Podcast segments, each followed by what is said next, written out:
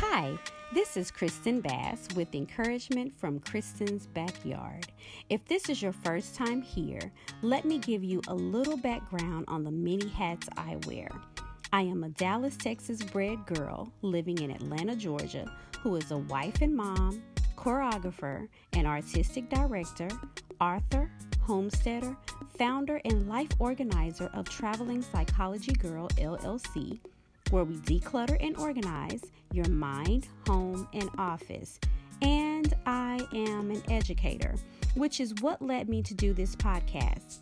If you like nature and the Bible, you have come to the right place. Here, I take elements of nature, insects, animals, and apply their behaviors and characteristics to biblical characters and principles. Sit back and enjoy encouragement from Kristen's backyard.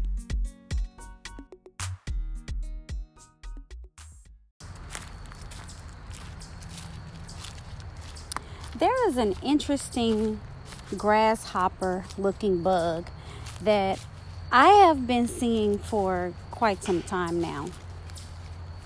It's very unique looking. It looks kind of like, um, well, I should say it has a cone head.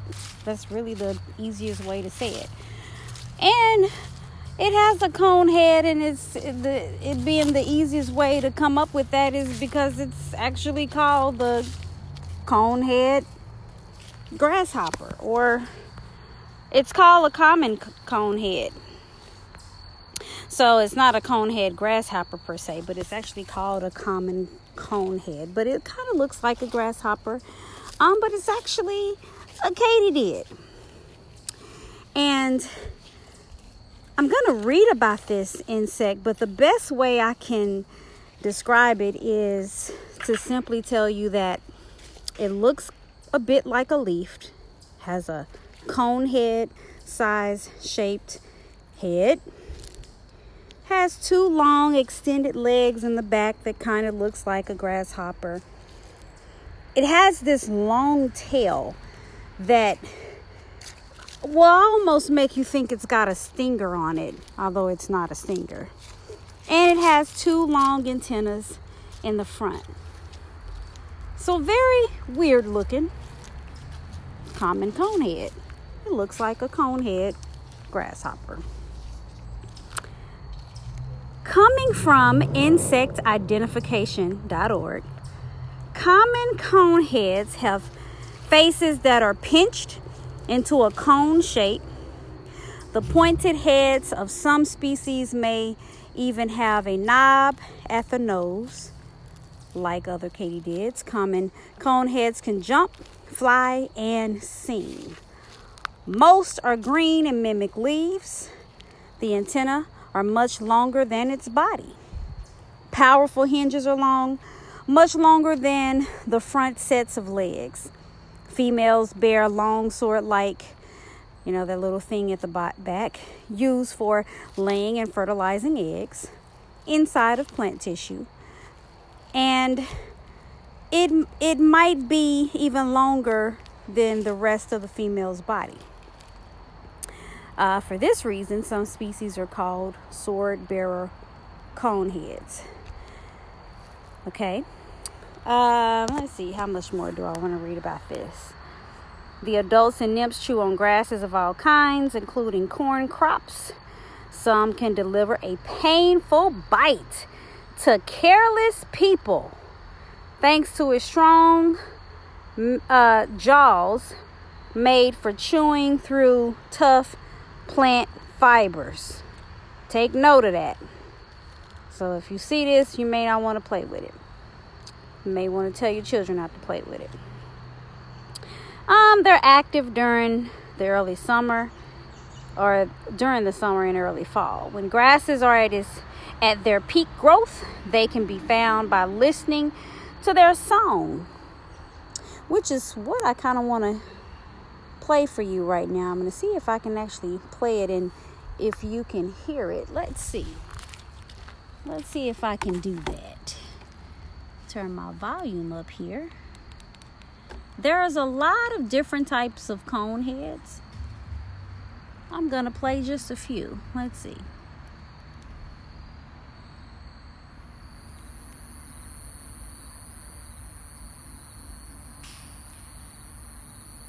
So hopefully you can hear that. It's just like a buzzing sound. Here's another one.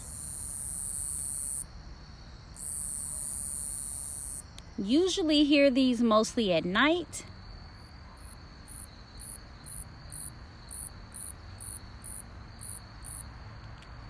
But that, my dear, is how they sound. And truthfully, I've heard that sound all my life, I feel like. Just never knew what was doing it. So now you know if you hear that sound, it's coming from the common conehead. So this particular katydid, of course, reminded me of a particular character in the Bible. And actually, I'm going to say that I've done a few podcasts talking about judges, the different judges that God put to protect and make judgment for the Israelites. And so I thought about this common conehead and how relatable I think just kind of having a series on judges, how relatable some of the characteristics are to a particular judge, and actually several of them. So I decided to continue with that trend and talk about another judge because most of us is only used to hearing about one particular judge, which is Samson. But there were more judges than Samson. And because of the fact that this bug likes to sing, but that it can give a painful bite, because you know, some of these bugs that you see that are kind of like grasshoppers, they don't really look harmless. Uh, this bug looks very weird, but it definitely does not look harmless. And kind of like the assassin bug. I never and could have ever imagined that the assassin bug would have been harmful. But it's amazing to know that these bugs that don't really look harmful are quite harmful. Um, and so, why not apply that to the judges in the Bible? Because I'm sure that all of them didn't look like they were harmful, but when they needed to be, they were quite harmful and damaging to anyone that was in their way. So, when I come back, I'm going to come back and talk about a particular judge that is not mentioned pretty much more than two times in the Bible and not mentioned even much within this, the whole text and chapter of where you can find it. So I'll talk about that after this message. When I left, I was talking about the common cone head. It is a leaf like bug that looks like a grasshopper that is in the katydid family and it can strike a very painful bite uh,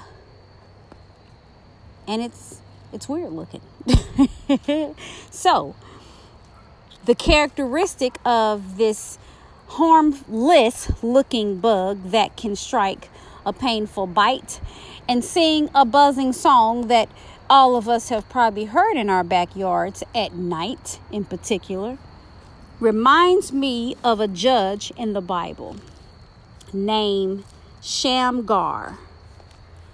Now, the interesting thing about Shamgar is he's not mentioned much at all.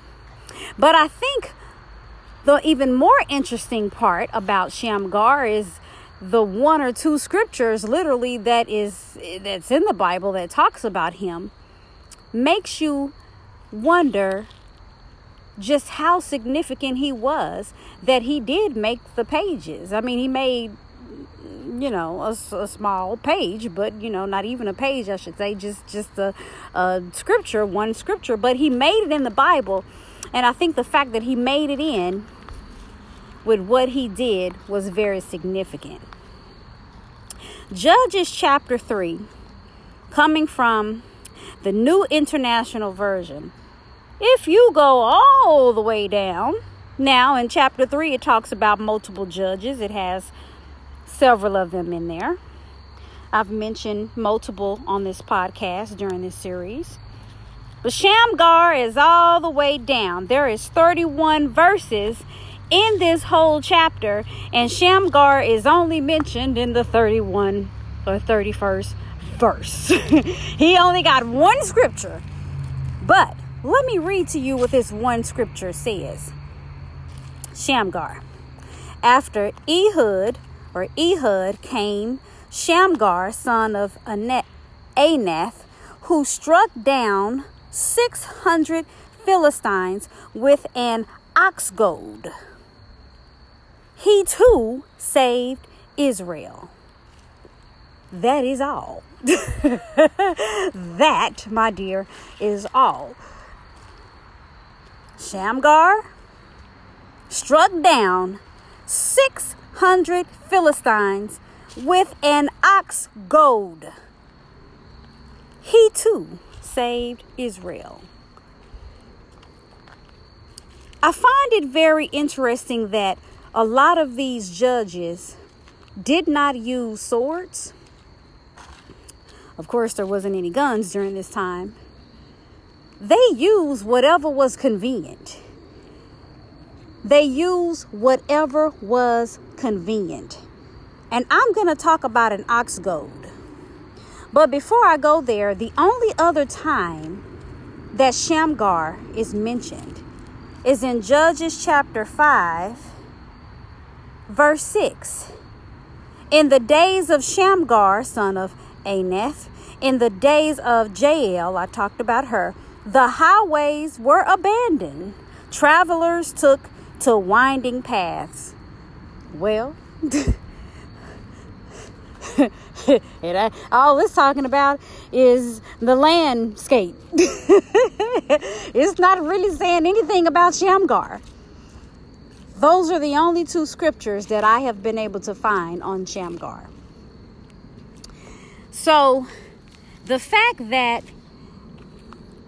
he's even mentioned just one time lets you know how significant he is and who he was. Let me tell you what an ox goad is. It is a traditional farming implement used to spur or guide livestock, usually oxen, which are pulling a plow or a cart. Used also to round up cattle. It is a type of long stick with a pointed end, also known as the cattle prod or prode. The word is from Middle English goad, from Old English gad. Okay, really? Shamgar took what was available and he had enough confidence in himself and in the power of God and in his strength to know that he could wipe out a whole bunch of folk with something that's not even considered a weapon, which we know that anything can be used as a weapon, but this was something that you guide oxen with. That tells me that any one of us can take whatever we have and make it work. There were times when I was growing up, I watched my grandmother not have a, a lot of money, not have a lot of food, but she took whatever she had and she made it work. Some of you may be familiar with the term goulash. It doesn't sound very good, but goulash is something that when you don't have a lot, you take what you have and you create something usually food. You don't have a lot of food, but you have some corn and you have some beans and you have some pieces of chicken and you put it all together in one pot and you make some cornbread and boom, you got some goulash, which is just really a more ethnic word for soup. But mom season it's real good and, and it tastes very good, right? I myself, I have three children. I've been in, you know, I haven't had a lot of situations where I had to try to, you know, put meals together. But there has been plenty of times where I didn't have a whole lot, but I had enough and I took what I had and I made it work for my children and I made a meal out of it and what they got was a phenomenal meal not knowing that all I may have had was four or five ingredients. And it's because I took what I had and I utilized it and it was important and I made it become something. Maybe you don't know how to read. There's people that, you know, we've read about in history that didn't know how to read. And I think George Washington Carver did not know how to read, but he taught himself how to read.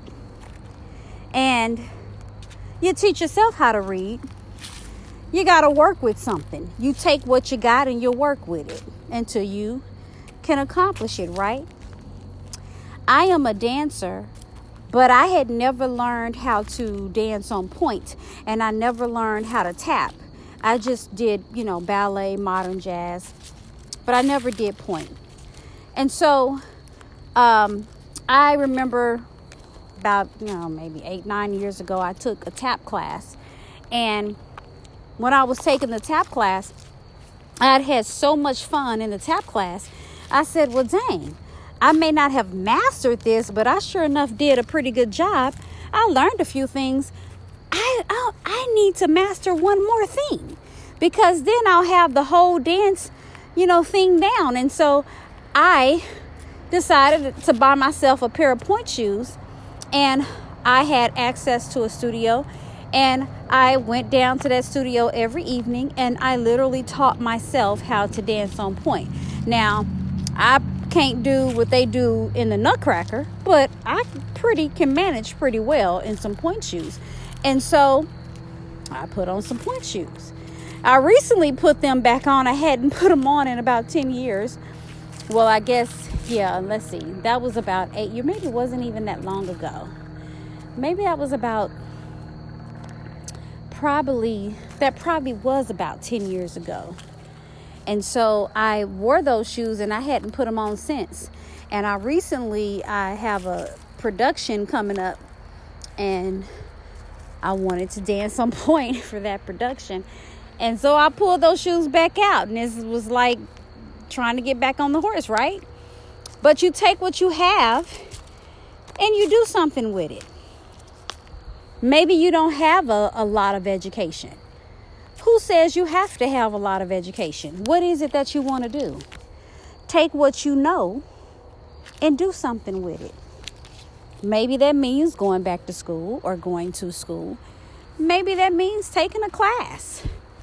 Just paying for a class at a vocational school or taking an online class with someone. You know, doing what you can and making it work. You take what you have and you do something with it. When Jesus was with a multitude of people, he had to feed 5,000. All he had was two fish and five loaves of bread. But somehow, nobody went hungry and it says in that te- text that they had more than enough. So that meant that people could come back for seconds. There was some left over because Jesus somehow figured out a way to take what he had and he did something with it.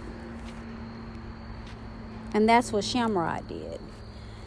Or Shamgar. Shamrod, Lord have mercy. Shamgar, that's what he did. Shamgar. That's what he did. He took what he had, and he had a tool that you use for oxen. And he gave quite the bite, quite the sting when it was unexpected, just like the common head or the cone head, the common cone head. Whatever it is that you want to do, take what you have and work with it. You don't have to wait until you have a whole lot of money to go do whatever you feel like you got to do to make it work. No, take what you have. Look around. What is it that you have around you in your possessions? Let's say that you want to learn how to sew. Okay, you can't afford to buy a sewing machine yet, but you have needle and thread. Take that needle and thread, find something that has a hole in it, and just hem it up. Turn the shirt inside out and sew up that hole. You start where you can start. You take what you got and you do something with it. And you do that until you're able to get a sewing machine. And then when you master the sewing machine, maybe you can get something else that's a little bit more advanced. You take what you got, you do something with it. Before I went to college, I had to I I I had to get my GED. And I remember um, I went to enroll um, in a GED class. And when I went to enroll, I was so ready, but I was disappointed because it, they were not taking applicants at that time. They, they actually was full. And so the teacher had told me that she would have to get me the following semester. But she told me, she said, don't go home and twiddle your thumbs. That's what she told me. Miss Lynn, shout out to Miss Lynn if she's listening. Amazing teacher. It's because of her that I am who I am as far as going to college and everything. She believed in me. She, oh my gosh, amazing woman. I definitely give honor to her. But she told me, she said, okay, you can't get in right now. You, you have a few months, but don't go home and twiddle your thumbs. She said, go to the store, get you a GED book, and start reading it. So by the time you come to class, you will be a step ahead. Well, I couldn't go, right? I couldn't go to class because I, I couldn't get in right away because it was full. But I took what I had. I went to the store. I got me, I went to the local bookstore and I got me a GED book and I went home and I studied that book every day like I was in school. I took it serious. And by the time I finished the book, it was time to start. And I got in there and I took the class. I took what I had and I did something with it. Taking what you have, do something with it. Taking what you have is so vital to your success It's so important to what you are destined to do. And so you have to sit and think about okay, what is it that I want to do? What do I have in my possessions? That possess what's in your possessions could be natural, but what's in your possessions could just be a mind shift. It could be faith because sometimes you just your faith is not there so sometimes it's doing what you need to do to build your faith reading a self-help book of course opening up the word of god and reading it maybe watching a youtube video of someone who is credible okay? Creditable creditable doing what you need to do. Take what you got and do something with it. When our chickens, this is probably gonna sound so weird, but when our chickens, we had a very nice chicken coop for them, and a storm came, uh, Hurricane Zeta, and the tree fell down, and the tree fell on the chicken coop. Let me tell you, we didn't have time to go buy a chick another chicken coop and build it. We didn't have time. We came out a tree was literally on top of my chickens. They happened to be closed in a certain way to where they did not die. They were they they did not perish. But they had nowhere to go. We had to put them somewhere. We didn't have time to go shopping around. We didn't have time to hey, hey, I need to build this. I need you to come over and help me put this together. We did not have time. So we literally had to take what we had and do something with it until we could go get something else.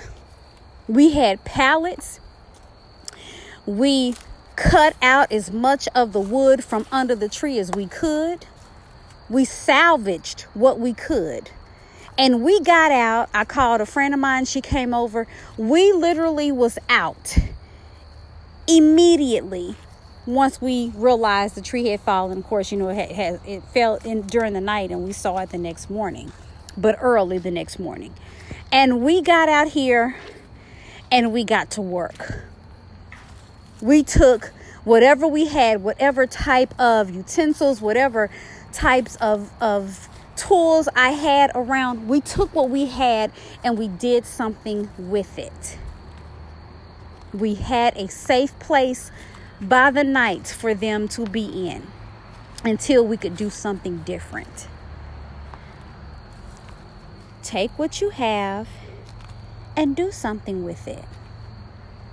And that is what I leave with you, my loves. That is what he did. And it was impactful because it made the Bible, even though it was one scripture, it was a powerful scripture. Because if you will never know who this man was, who he was outside of what he did in that one scripture. You at least know that he was powerful enough to have made it in the scripture. It's kind of even like those people that make it in and they don't they don't even have a name. It's the woman at the well, the woman with the issue of blood. They made an impact that even though we don't even know their name, the fact that it's a woman automatically identifies them as one person that you know of that one person when you hear that woman, that woman, that man at the gate called beautiful. Even if he was just sitting there being lazy or whatever the case, and lazy mindset, not asking for help or not doing whatever he needed to do, it was still impactful because you can do something that's not even that great, that but it still be impactful you can do something that's not that positive. We have plenty things that's gone on in this world that was not positive. 9 11. But it was impactful. It had an impact. It hurt. It was painful. It put our country at a bad position, in a bad place. It put us all emotionally in a bad place. Shamgar was impactful. And so you should be too. Thank you so much for listening to Encouragement from Kristen's Backyard, and I will be with you next time. Hi, this is Kristen, and thank you so much for listening to Encouragement from Kristen's Backyard. You know, the Bible says in John 3:16, "For God so loved the world that he gave his one and only son, that whoever believes in him shall not perish but have eternal life." You know, maybe after listening to the podcast if you are not saved, you're thinking, "I would love to give my life to Christ." If so, all you have to do is confess your sins to him. Ask him to forgive you, and he will. And then say, Lord Jesus, come into my heart I accept you as my personal Lord and Savior. And you know what? It is done. You are saved. If you enjoy listening to the podcast and want to follow me on social media, I am at three different places on Instagram. You can follow me at KB Simple Life, Encouragement from Kristen, or my business page, Traveling Psychology Girl.